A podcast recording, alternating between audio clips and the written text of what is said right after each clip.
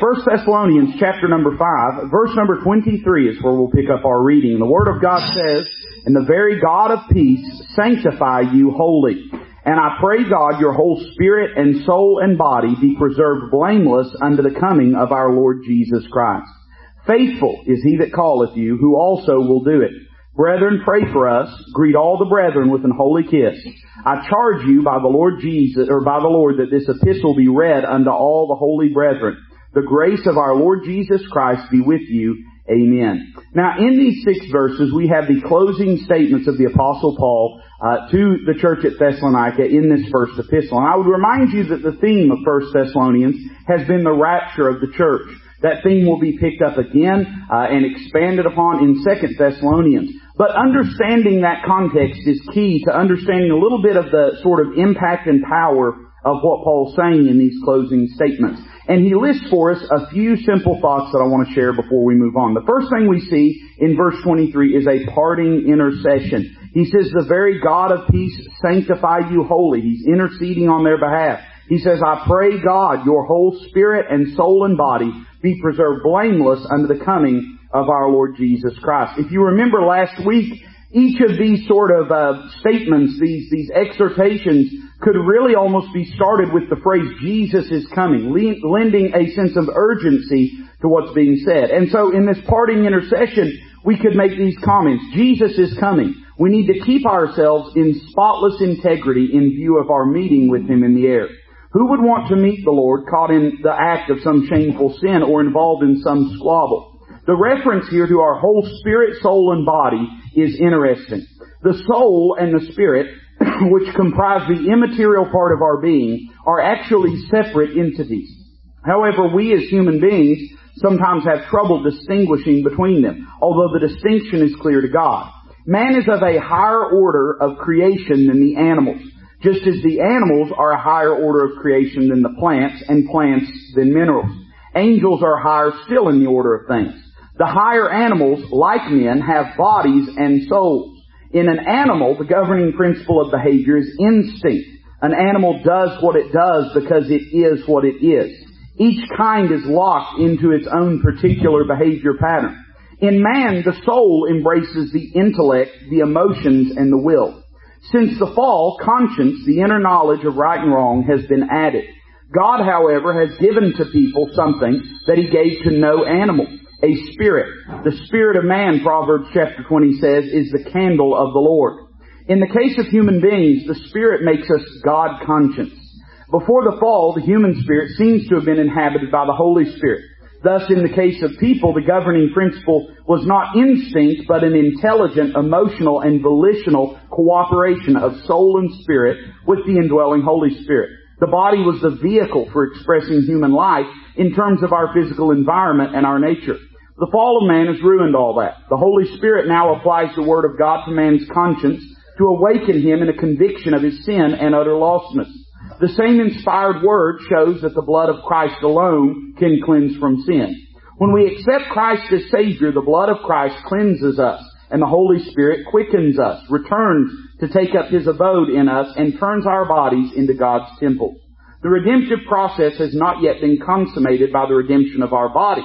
So we are under constant attack from our three cardinal foes, the world, the flesh, and the devil. Hence the need that Paul expressed here that the very God of peace sanctify us wholly and that our spirit, soul, and body be preserved blameless until the day of the Lord's return. We're a triune, tripartite being. Then we see a parting proclamation. He says, faithful is he that calleth you, who also will do it. There's no possibility of a truly saved and regenerated person's ever being lost again. God is faithful. He keeps His word. When He called us, He knew all about us and took everything into account, including the fact of our personally trusting Christ as Savior and Lord.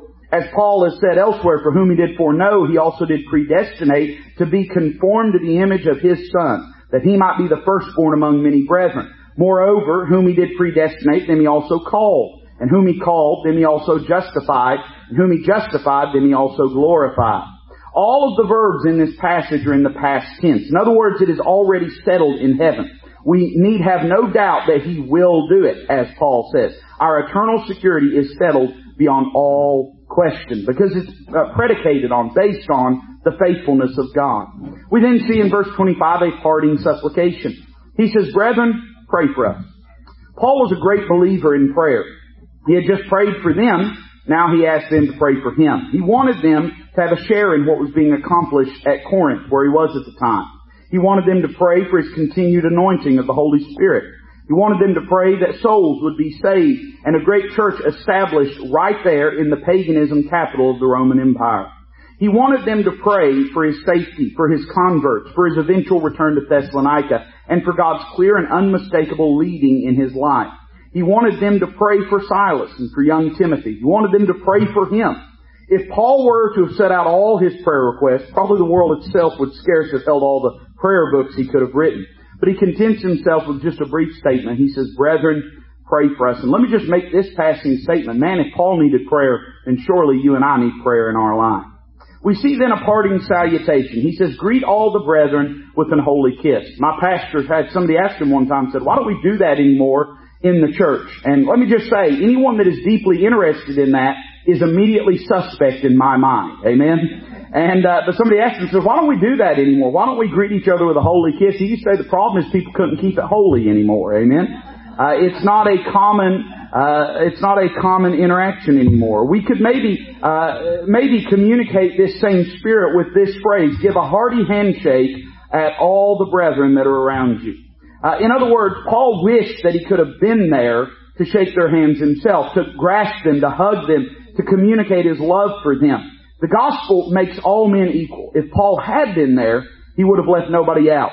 He would have greeted each one personally, regardless of rank, in the appropriate and socially accepted way. And that, of course, is the spirit of it. He's telling them, tell everybody hi, tell them I love them, tell them that I care about them, tell them I'm praying for them. We then see a parting intimation in verse 27. He says, I charge you by the Lord that this epistle be read unto all the holy brethren. You know, for many centuries, the Roman Catholic Church did all in its power to keep the scriptures away from the common people. The only ones who were allowed to read them were ordained priests. And even then, only in accordance with the non-existent unanimous consent of the fathers is what they called. Rome's excuse was that the uninitiated world would fall in error if they were allowed to read the Bible for themselves. But it's interesting to note here that Paul had no such fear. On the contrary, he considered biblical, biblically literate laity to be the best antidote for error. He didn't tell people to put their Bibles away and just listen. He didn't tell people to uh, not study the Bible because it'll confuse you. I mean, I've heard of preachers, I've heard of Baptist preachers telling their people that. Don't study this book of the Bible. Don't study this section. All it'll do is confuse you. Hey, listen, you find somebody that tells you that, you run from them. That's not a good thing. Uh, we ought to be encouraged to read the Bible, and certainly, certainly we should be seeking out counsel about things and, and, and seeking to be instructed about them. But it's a dangerous thing when men, uh, don't ever listen to anybody that tells you don't read your Bible. Uh, they don't have your best interests in heart. Paul put the church authorities at Thessalonica under a solemn charge to ensure that this letter was read to everyone. And then we see a parting benediction. He says, the grace of our Lord Jesus Christ be with you. Amen uh, we have in this that the letter has come full circle. And it ends where it begins. It began with grace in verse number one of the chapter, and it ends in grace.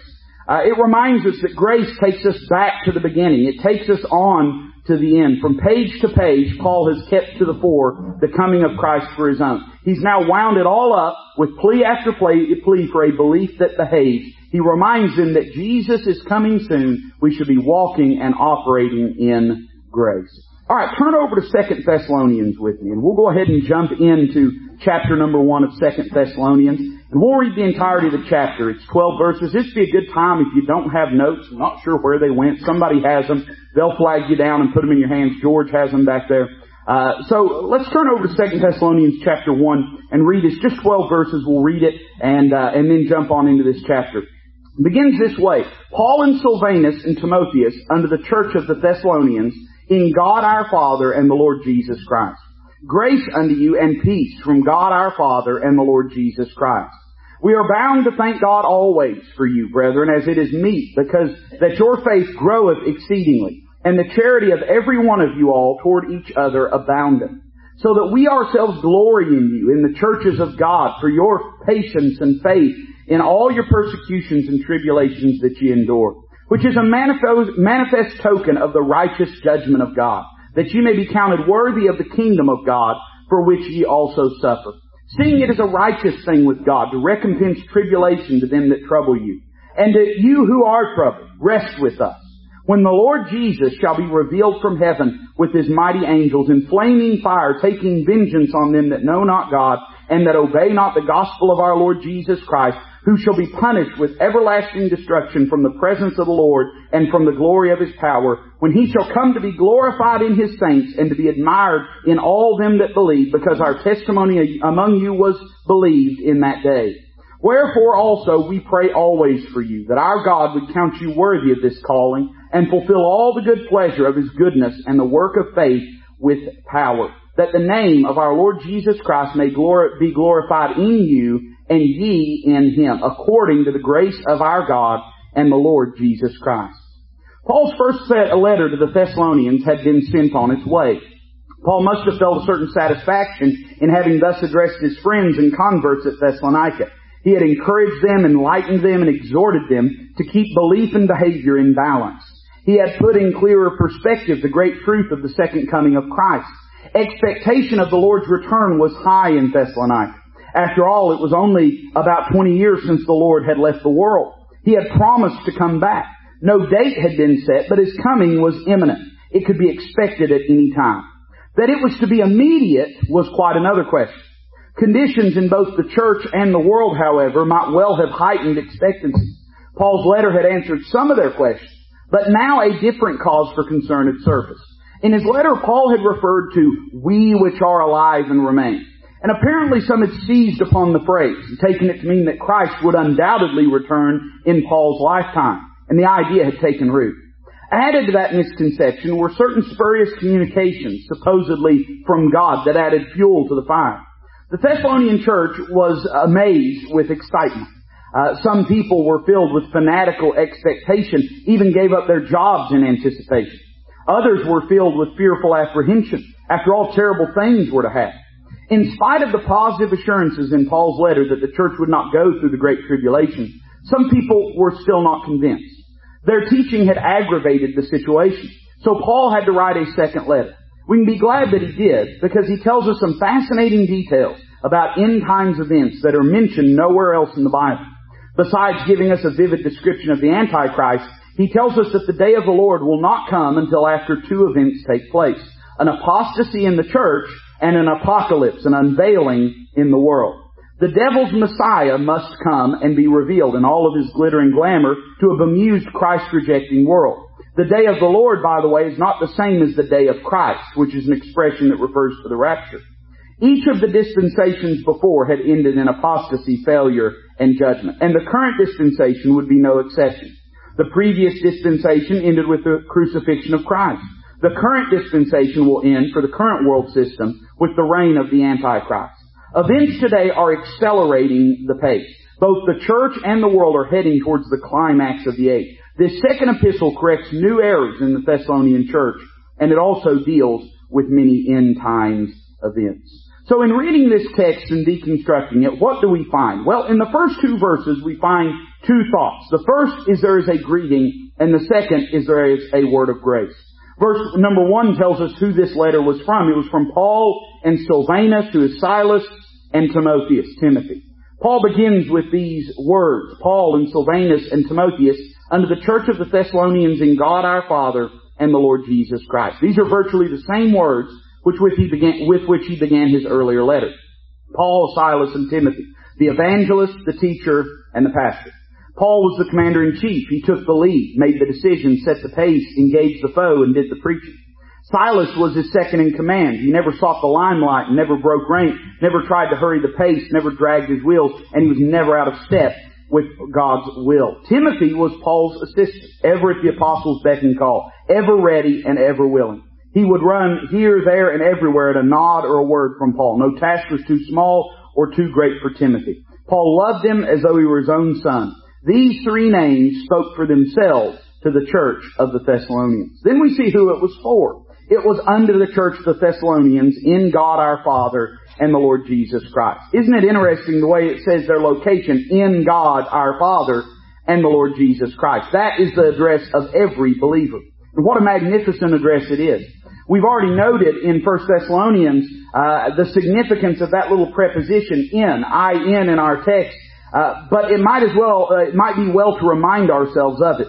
It denotes being or remaining within, with the primary idea of rest and continuance.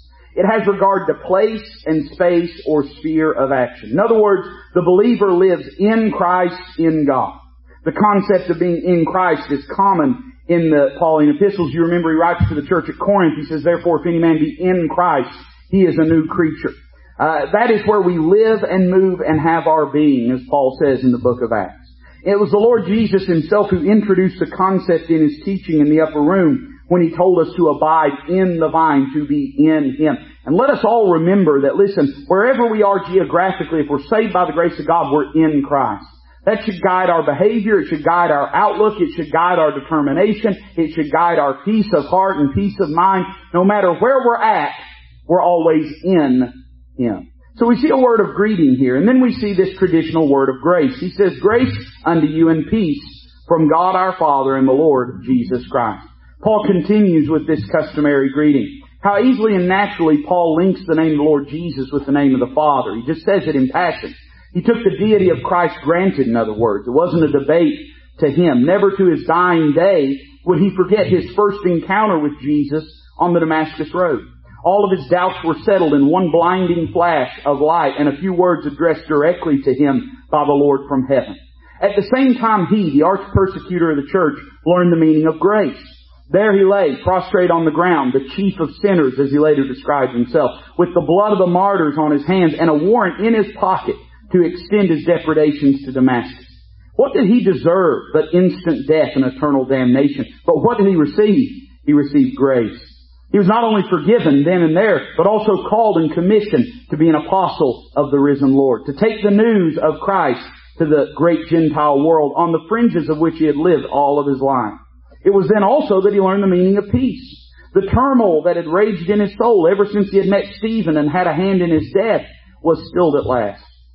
Stephen had said that he saw heaven open and the Son of Man standing at the right hand of God. This testimony had filled young Saul of Tarsus with fury. Now, however, he knew that Stephen was a faithful witness because now he, Saul, had seen heaven open and seen Jesus.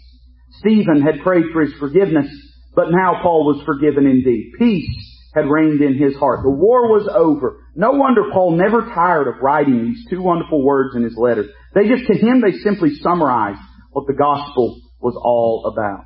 Now, dividing this text, we find that the remainder of the chapter, verses 3 through 12, can be divided thusly. There is a word of uh, uh, undiluted praise in verses 3 and 4. Then we find a word of undisputed promise in verses 5 down to verse number 10. And then finally we have a word of undefeated prayer in verses 11 and 12. So what can we learn as we begin to dissect the real meat, the real body of this text? Well, first we see this word of undiluted praise. Verse number three, Paul says, We are bound to thank God always for you, brethren, as it is meet. In this we see what uh, Paul was impelled to do or compelled to do. What he felt in his soul he must do. He, he said he felt bound to thank God always for you. Paul could not say enough good about his beloved Thessalonians. His first thought, however, was to tell them how much he prayed for them. The word bound here means to be under obligation. It's used of a man who is in debt and who has to pay what he owes. Paul used the idea behind the word when he told the Romans that he was a debtor both to the Greeks and to the barbarians, both to the wise and to the unwise to preach the gospel to them. He felt a similar obligation to pray for his converts. It was not only right that he should do so, but it was required that he should do so. Paul's prayers for his friends at Thessalonica took the form of continual thanksgiving. They were responding to the means of grace available to them. They were not perfect. Some doctrinal and practical matters still had to be sorted out. But for all of that and for the most part, they were a joy to Paul's heart. He lifted up his heart in thanksgiving to God. It was as much an obligation to give thanks as it was to make requests in his prayer life. Let me just pause and make this statement here. We have a responsibility to pray for those that God puts within the sphere of our spiritual influence. Samuel put it this way in, in the book of uh, 1 Samuel. He said, God forbid that I should sin against the Lord in ceasing to pray for you. I think very often we view prayer as something we do as a favor to someone, but that's not how it's cast in the Bible. In the Bible we have a responsibility. It's part of our duty to one another, to pray for one another, and particularly for new converts as Paul is doing here. Pray for people that have been saved. Don't pick them apart. Pray for them. Pray that God would help them grow. Pray that God would help them develop. Uh, these people had issues, they had problems. Who amongst us doesn't? Paul says, I'm not going to sit around criticizing and complaining. If I see a problem with them, I'm going to pray to God for them. If I see something good about them, I'm going to praise God for them. But whatever I'm going to do, I'm going to do it proactively and do it for the glory of God. We see what he was impelled to do, and then we see what he was impressed to declare. He thanked God for three things whenever he thought of these Thessalonians. What did he thank God for? Well, the first thing he praised God for was for growth unstunted in their life. He says, because that your faith groweth exceedingly. You know, growth is evidence of life. Nobody expects a rock to grow. Vigorous growth is evidence of vigorous life. Developing faith is a direct result of occupation with the Word of God, of specific answers to prayer, and of increasing personal knowledge of and confidence in the Lord Jesus. Evidently the Thessalonians were putting the Lord to the test and growing accordingly. He praises the Lord that they're growing. And let me just say, we ought to praise God for the growth we see in people's lives. Even when it's not as fast as we wish it was, even when it is not as tidy as we wish it was, even when we wish they'd grow in this area before they grow in that area, but they grow in that area before they grow in this area, hey, we ought to praise God that God's doing something in their life. I learned this in pastoring. You can spend all your time frustrated at what you're not seeing in people's lives, or you can spend all your time encouraged at what you are seeing in people's lives. It's our choice. Paul says, man, I want to thank God that I see you growing in the Lord. So growth unstunted. And then we see grace unstinted. He says, and the charity of every one of you all toward each other abounding. Not only was their faith growing, but also their love. Love is what Christianity is really about. It's how Christianity expresses itself. Notice Paul's expressions here. He says, of every one of you, which takes in each individual, and then he says, and of you all, which takes in the whole. There's plenty of love to go around at Thessalonica. Love for God, love for each other, and love for lost people. There was love for the church leaders, love for those who were at all of the meetings, and love for those who weren't at the meetings. Love for the old people, love for the young people. Love for those who gave generously, and love for those who were miserly. Love for those who stood out boldly for the truth, and love for those who were going astray. Love for those with charisma and charm, and love for those who had no personality at all. Love for those who were kind to them, and love for those who were cruel to them. No wonder Paul felt bound to give thanks for the fact that they had love for each and every person. They were unbiased, they were indiscriminate in the way that they loved people. So he praises the Lord for grace unstinted. And then for glory unsurpassed. He says in verse number four, so that we ourselves glory in you in the churches of God. Now he goes on to describe uh, what it was that had prompted this. He says, for your patience and faith and all your persecutions and tribulations that ye endure.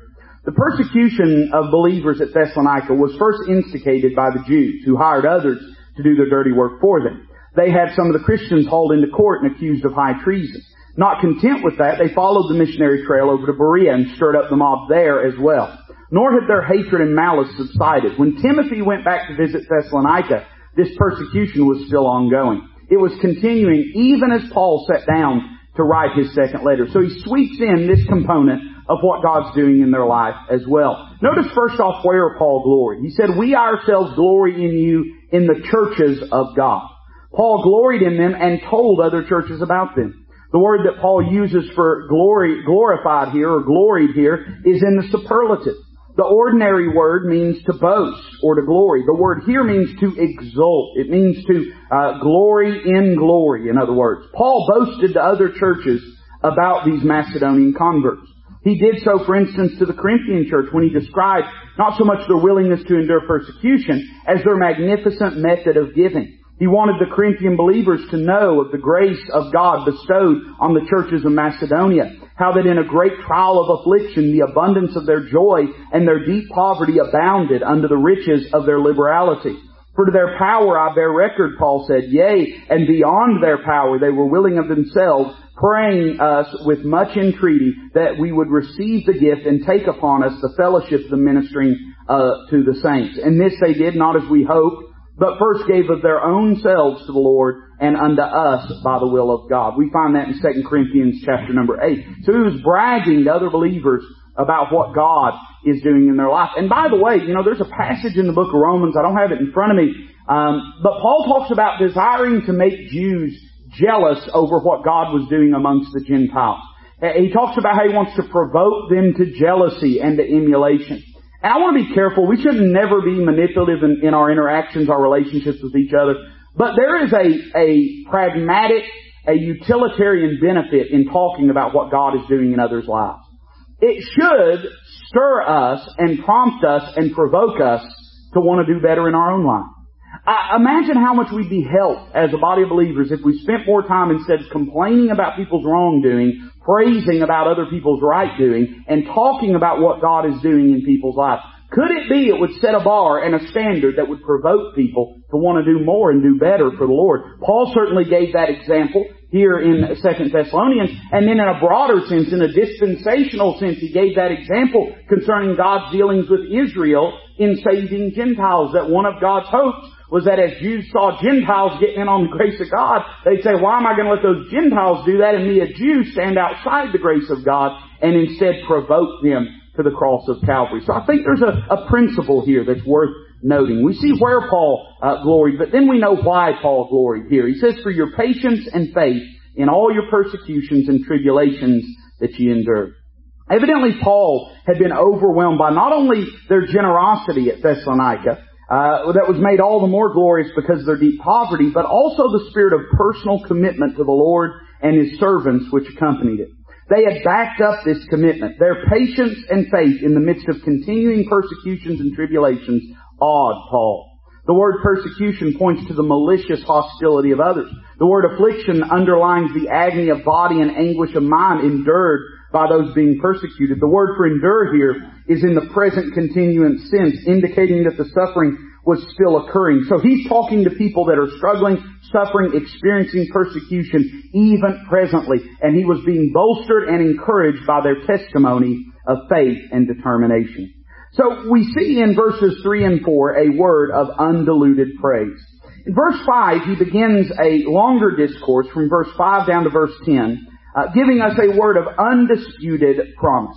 Now in verses 5 and 6, he's promising about how the Lord is going to make right, he's going to bring justice about.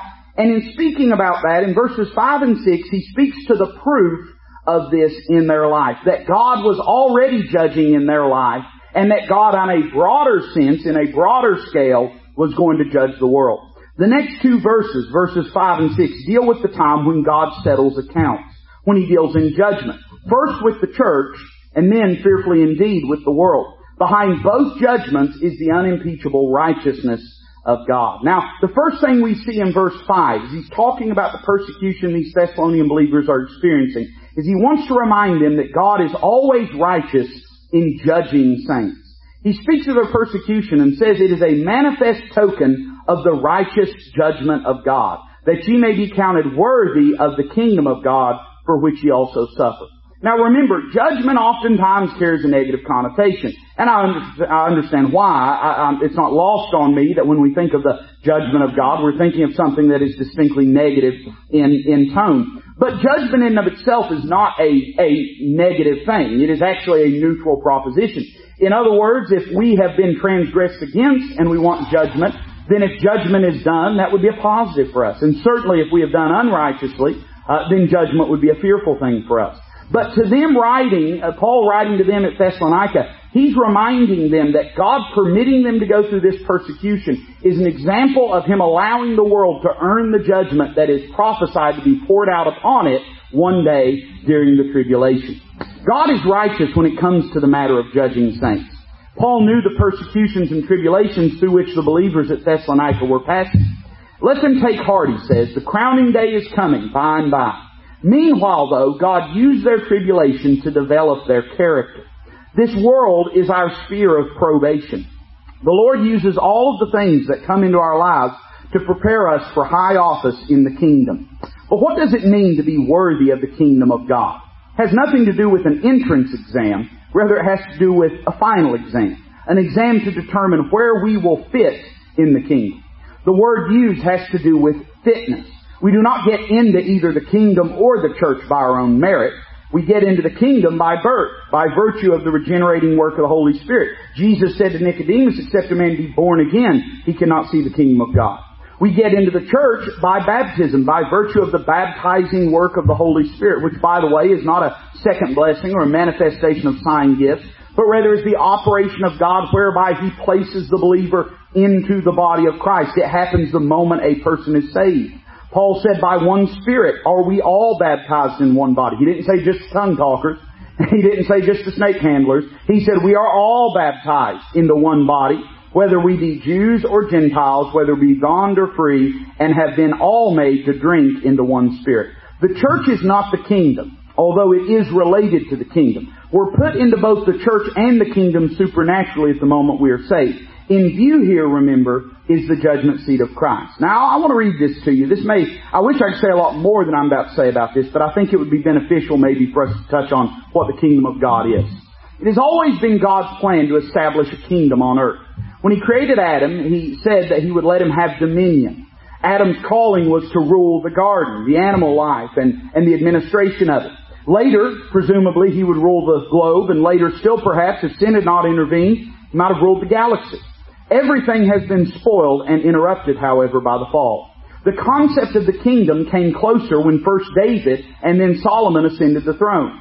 When the Lord returns finally to establish the kingdom, he will reign first in his David character and subdue all of his foes. Then he will reign like Solomon in glory and splendor as the Prince of Peace. Solomon's sins, however, spoiled all of that and sowed the seeds of schism in the nation. Worse still, they paved the way for the terrible idolatries and immoralities that in the end called for the suspension of both the northern kingdom of Israel and later the southern kingdom of Judah. With the coming of Nebuchadnezzar, the king of Babylon, the emperor of Babylon, the times of the Gentiles began, and kingdom hopes were eclipsed. After the captivity, a remnant of Jews returned to the promised land, but the kingdom was now in abeyance. The repatriated Jews were subjects, first of Persia, then of Greece, and ultimately of Rome. The throne of David was almost gone. then the king was born in Bethlehem. It's, by the way, a great commentary on the decline of those messianic hopes that by the time you get to the birth of Christ, all of the vestiges of royal lineage are wrapped up in a carpenter and a young woman named Mary. I mean, that was what was left of the lineage of the king of Israel.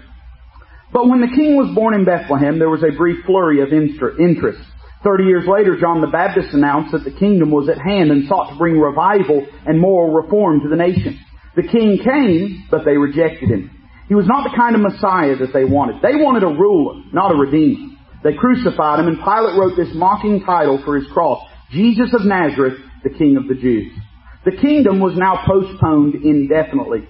Its spiritual aspect flourished in the church but its secular prospects dim. The mystery parables of Matthew 13 trace the hidden fortunes of the kingdom during this age. Once God's purposes with the church are complete, prospects will again brighten for the establishment of the earthly kingdom. The church age is a parenthesis in the timeline of God's dealings with this world. The rapture of the church will clear the way for God to resume his dealings with the nation of Israel, dealings that he suspended soon after Pentecost. The nation of Israel has already been politically reborn. And this is a sobering indication that the church may be about to be removed. Once that has happened, the gospel of the kingdom will be preached to reap from an utterly godless world a final harvest of souls before the return of Christ to reign. The king is coming will be the cry. However, the Antichrist will come first. And his terrible persecutions will purge the Christ-rejecting nation of Israel of its unbelieving majority, clearing the way for the Lord's return. Meanwhile, the church will be reviewed at the judgment seat of Christ. It will be made ready for its role in the coming millennial kingdom on earth. In view of this fact, Paul introduces here the thought of the kingdom of God and points to the judgment seat of Christ. So we see that God is righteous in judging saints and that God in setting up an earthly kingdom the church is not something that is necessarily an obstacle to that. It is a parenthesis in God's plan. Understanding that perspective, by the way, will help you a lot dispensationally in understanding those parables in the book of Matthew relating to the kingdom of heaven and the kingdom of God. The church is not the kingdom of God, but the kingdom of God does include the church. But the, the kingdom is an earthly kingdom that right now has been suspended because the king is in heaven. He's been rejected. There's coming a day that all that will be married once again. So we see that God is righteous in judging saints. Then we see that God is righteous in judging sinners. He says, seeing it is a righteous thing with God to recompense tribulation to them that trouble you. God is likewise righteous when it comes to the matter of judging sinners. This verse anticipates the great white throne judgment. The word used here for recompense means to repay, to requite, or to pay back. It applies equally to things both good and bad. Jesus said that we should invite the poor, the maimed, and the lame, and the blind to our suppers, for they cannot recompense thee. For thou shalt be recompensed, same word at the resurrection of the just. The word is also used to describe the judgment of apostates. When it says, vengeance belongeth unto me, I will recompense, saith the Lord. You know, we feel instinctively that in spite of all the terrible wrongs and evils around us, that this is a moral universe. The wickedness, injustice, oppressions, and deceptions of men demand a day of judgment. By far the majority of wrongs are never righted in this life. Our sense of justice, quite apart from the divine revelation, tells us that there has to be a day of judgment. God's Word assures us that there is. The subject, however, is not quite as simple as that. Actually, the following five major judgments are set before us in the Scriptures. Uh, for instance, number one, there's to be a judgment of sin. As far as the believer is concerned, this judgment is already passed. Our sins were judged at Calvary. When Jesus died, we died. When He was buried, we were buried. When He was raised, we were raised. The unbeliever, by contrast, walks through life under the brooding shadow of the wrath of God. Uh, the book of John chapter 3 says the wrath of God abideth on him. God in grace stays his hand, but as long as the unbeliever continues to reject Christ, all that stands between him and a lost eternity is the beating of his heart. Then there's the judgment of saints. God judges his own people in two ways. First, he judges them as sons in this life. The book of Hebrews says, Whom the Lord loveth, he chasteneth, and scourgeth every one, every son whom he receiveth. We stumble and fall, we sin and grieve the Holy Spirit, and we need to be chastened. However, if we confess our sins, He is faithful and just to forgive us our sins and to cleanse us from all unrighteousness. Here it's important to distinguish, by the way, between sin and sins. Sin has to do with what we are. We are sinners. We are not sinners because we sin. We sin because we are sinners. Just as an apple tree is not an apple tree because it bears apples, but it bears apples because it is an apple tree. In other words, sin is the root, and sins, our behavior, our actions, are the fruit. Sin has to, has to do with what we are. Sins have to do with what we do. God has already dealt with the root of sin, and He expects us, in cooperation with His indwelling Holy Spirit, to deal with the fruit of sin. His chastisement is part of the process and part of the proof that we are indeed His children. God judges saints not only as sons, but also as servants. This judgment takes place during the Parousia, as we have seen, at the judgment seat of Christ. At that time, our lives and works as believers will come into review, and our position in the impending kingdom will be determined. Unconfessed sins will be dealt with at the judgment seat of Christ. All of the loose ends of our life and all their myriad contacts and responses will finally be tied together. The judgment seat of Christ is just that, a judgment seat. Rebukes and rewards will be in evidence. Our standing will not be called into question, but our state certainly will be reviewed. God's salvation is free, but His rewards have to be earned. There's also the judgment of states. God is sovereign Lord over the universe. He has His own sublime and infinitely inerrant ways of maintaining moral control over His creatures. Although His hand is seldom seen in human affairs, He rules over the kingdoms of men. Two prophetic focal points exist in God's judgment of states. One has to do with the Great Tribulation, when the nations will unite in their universal persecution of the Jewish people and their determination to get rid of the Jews once and for all. It will terminate when the Lord comes back in flaming fire at the time of Armageddon. God will use this time of terror to bring a remnant of the Jews to their senses and to a saving knowledge of Christ. The Lord's return will also affect the wholesale conversion of the Jewish remnant to Christ. The other focal point has to do with the great tribunal that will be set up subsequent to the Lord's return in the valley of Jehoshaphat. The criteria of judgment will be individual treatment of Jews during the time of the Antichrist reign of terror. And the purpose of the judgment will be to determine who of the Gentiles will go into the coming millennial kingdom and who will go directly to a lost eternity. And particularly the standing and station of Gentile world powers during the millennial kingdom. There's also the judgment of sinners. God, of course, pursues His moral judgment of sinners throughout their whole lives. Often His hand is not discerned. Those who seem to escape all retribution for their misdeeds often pay for them in ways that we do not discern. The time is coming, however, when all sinners will face their sin and guilt, especially their crowning guilt of rejecting Christ at the great white throne judgment. That's when the books will be opened and even men's idle words brought to account. There will be degrees of punishment commensurate with privilege, opportunity, and relative guilt. Then there is the judgment of Satan. One of the great mysteries of the universe is why God has permitted fallen Lucifer so much power, time, and scope to work his dreadful ills upon this planet. He would have had no power at all over us if Adam had never sinned. The fall, however, delivered this planet and its people into his hands. Nonetheless, restraints, of which we know little or nothing, are placed upon him. His doom is short. Just before the beginning of the millennial reign of Christ on this earth, Satan will be incarcerated in the abyss. After his final wickedness on earth, a thousand years later, Satan will be cast into the lake of fire.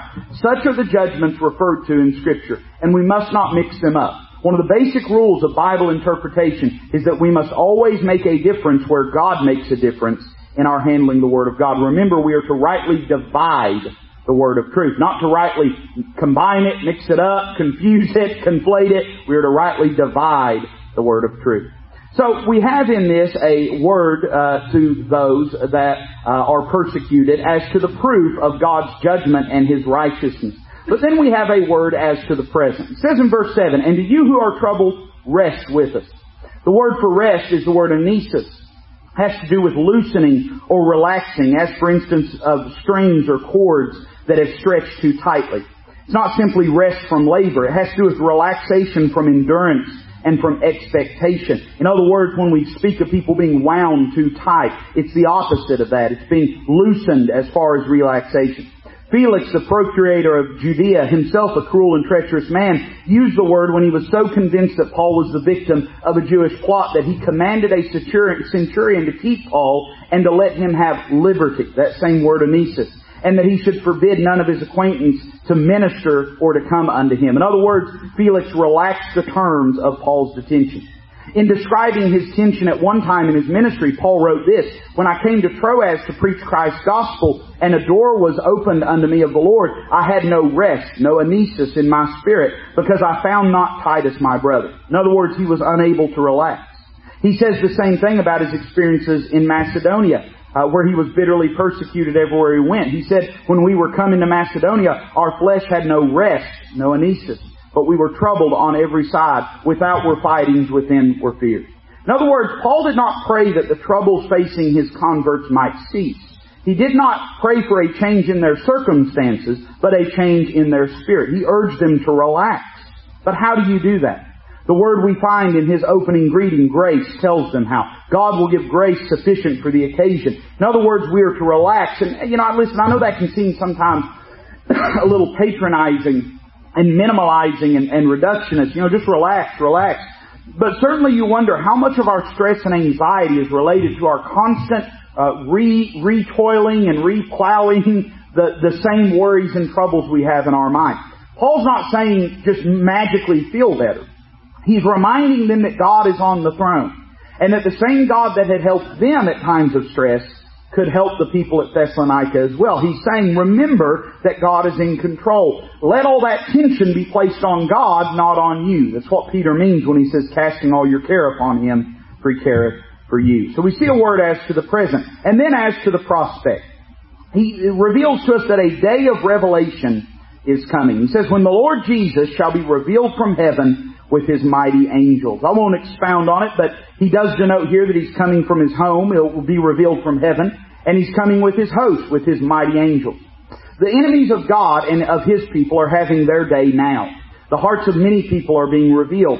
But another day is coming, and it's already on its way. The Lord Jesus shall be revealed from heaven, coming from his home, with his mighty angels, coming with his hosts. When the Lord Jesus opened the scriptures in his hometown synagogue in Nazareth, formally to proclaim himself as Israel's Messiah, he read these words from the prophecy of Isaiah.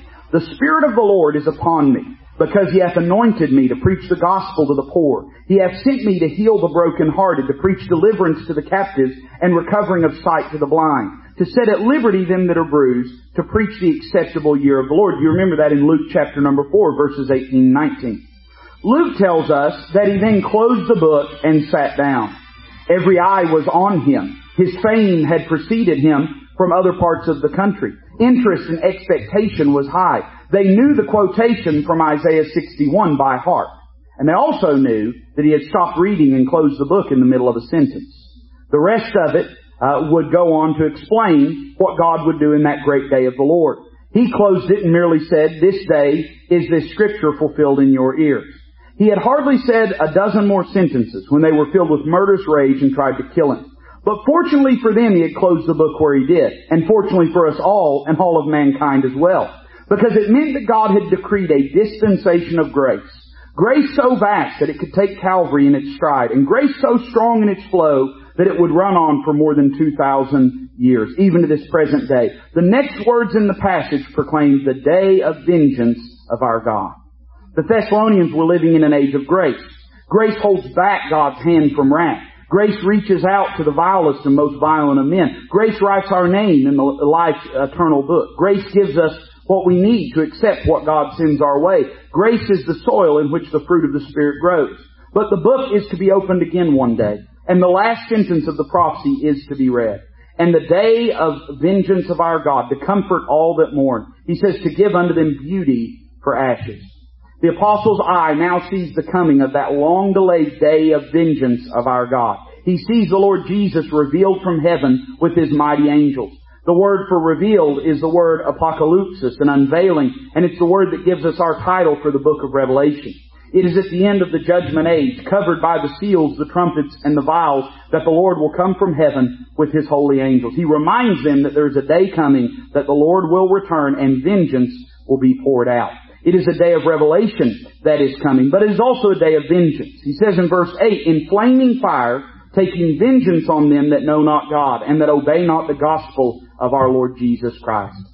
Paul sets before us the essential nature of God's wrath. He says in flaming fire. Elsewhere the Holy Spirit reminds us that our God is a consuming fire. When Nadab and Abihu, the sons of Aaron, presumed to approach God, censers in hand, but with strange fire, in other words, fire other than that which the Lord had commanded, required, and given from heaven, there went out fire from the Lord and devoured them, and they died there before the Lord. When Elijah demonstrated to apostate Israel the folly of Baal worship, he did so spectacularly on Mount Carmel. In response to his prayer, the Bible says the fire of the Lord fell and consumed the burnt sacrifice and the wood and the stones and the dust and licked up the water that was in the trench. The only thing that prevented its falling on the people was the sacrifice that Elijah had made on the altar. When wicked King Ahaziah sent soldiers to arrest Elijah the prophet, Elijah called down fire from heaven to consume them. In other words, fire is one of the weapons in God's hand.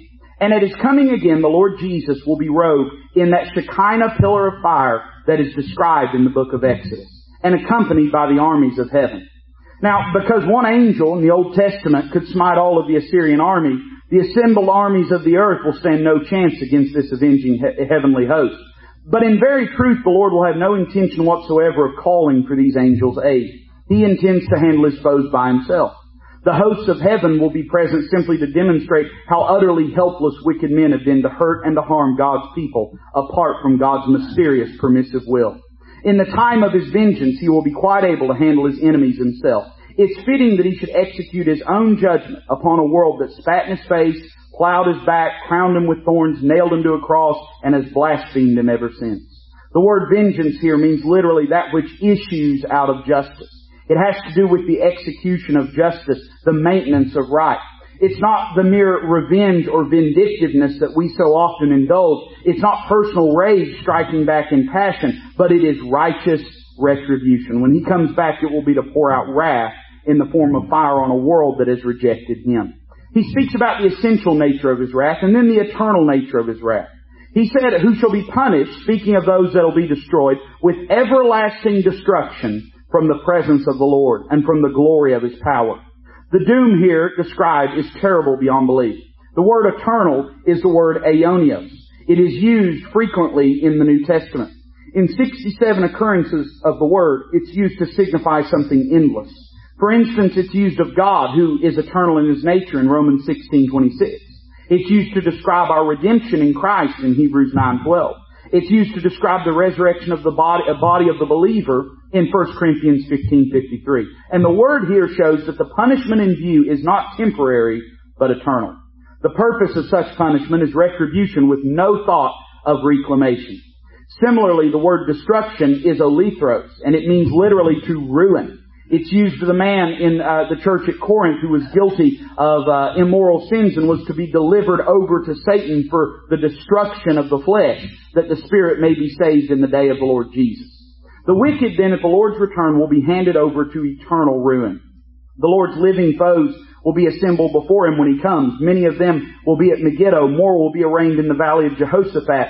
As at the rapture living saints are gloriously changed and caught up to be with Christ, so now living sinners will be grievously changed and hurled headlong from his presence.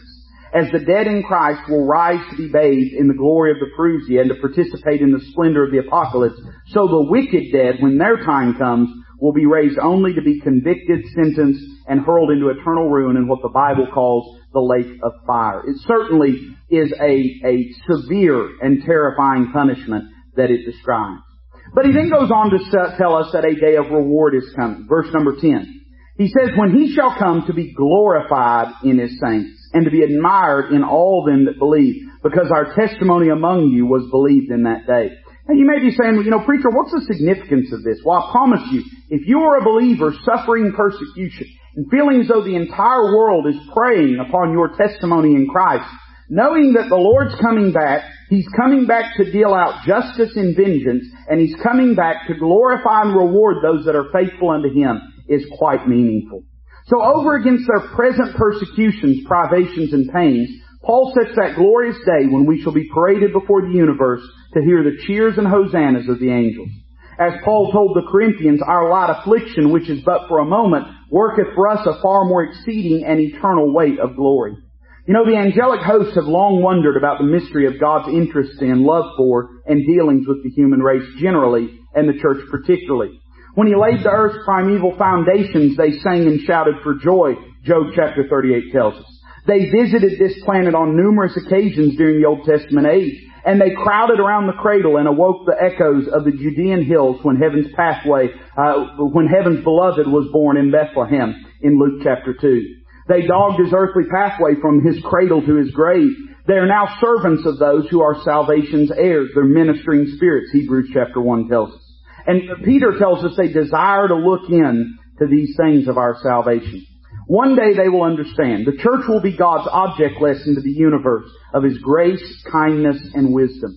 They have glimmerings of it now, but they will see it fully then. The coming of Christ in glory will make it all clear. He will be glorified in His saints an admiring universe will look at us and glorify Him.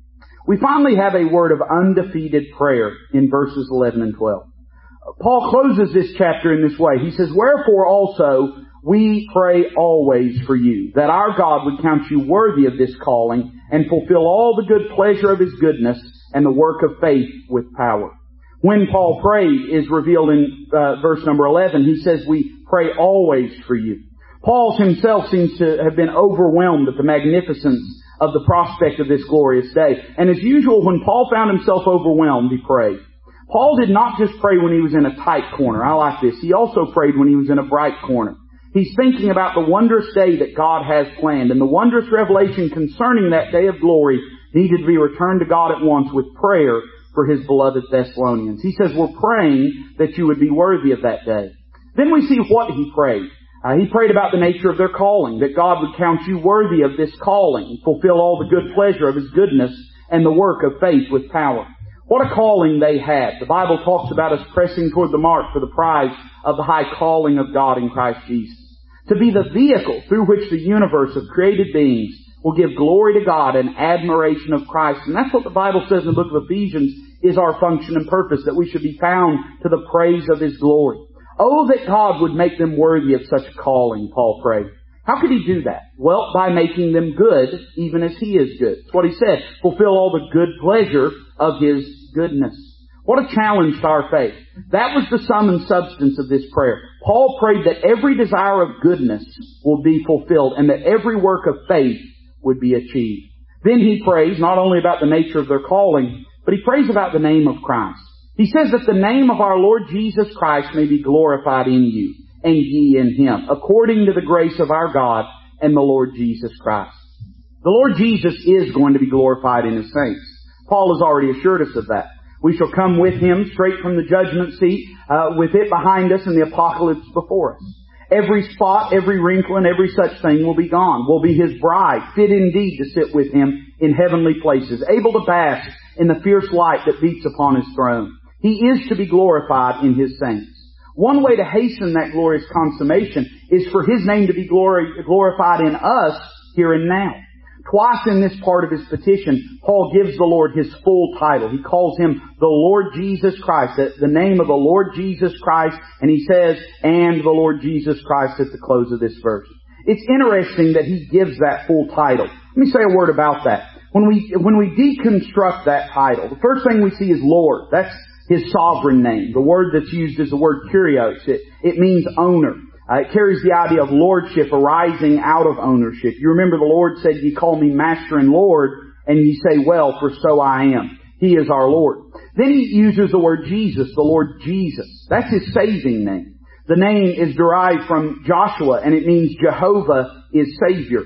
Uh, it is the name that we associate with his cradle, because he, when he was born, the angel instructed Joseph, "Thou shalt call his name Jesus, for he shall save his people from their sins." We also associate the name with his character because Paul tells us whatsoever you do in word or deed, do all in the name of the Lord Jesus. We associate the name with his cross. When Christ was crucified, Pilate wrote an inscription in Latin, Hebrew, and Greek and nailed it above his head, Jesus of Nazareth, the King of the Jews. We associate that name with his concern because when he went back home to heaven, he took his place on the throne of God and now he ministers there on behalf of his people. He is that one mediator between God and men, the man Christ Jesus. He is there to be our advocate with the Father, Jesus Christ the righteous.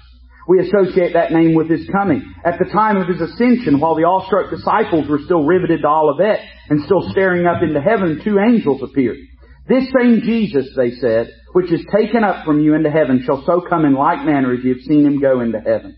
We associate the name with his coronation, for God also hath highly exalted him and given him a name which is above every name, that at the name of Jesus every knee should bow and every tongue should confess that Jesus Christ is Lord to the glory of God the Father. In other words, it is a name of personality and of, of his individualism. And then the name Christ is mentioned, the Lord Jesus Christ. Uh, that is his sufficient name, the name Christ is. It's simply the Greek translation of the Hebrew word Messiah. Christos has the same meaning deriving from Chrio, meaning to anoint. The name embraces all of our needs. In the Old Testament, three people were anointed for their office, the prophet, the priest, and the king. As the Christ, he is the Lord's anointed one. As such, the Holy Spirit came upon him and anointed him at his baptism. As such, too, he announced himself in the Nazareth synagogue. The Holy Spirit not only filled him from the beginning, but also was given to him without measure as his anointing, so that he might be all sufficient for every need or demand made upon him. The three offices of the Old Testament era that were associated with anointing were epitomized in him. He was a revealing prophet. Never a man spake like this man. He was a righteous priest, a priest after the order of Melchizedek, and he is a returning prince. The name Lord emphasizes His power. The name Jesus emphasizes His person. And the name Christ emphasizes His position. No wonder Paul saw in that name the guarantee that all of God's purposes concerning Him and us will be fulfilled. He's yet to be glorified in His saints publicly before an awestruck universe. His name is yet to be glorified in us. We are yet to be glorified in Him. The grace of God and the Lord Jesus Christ has underwritten it all, Paul says, and this truth always seemed to occupy Paul's mind and heart when he took pen in hand.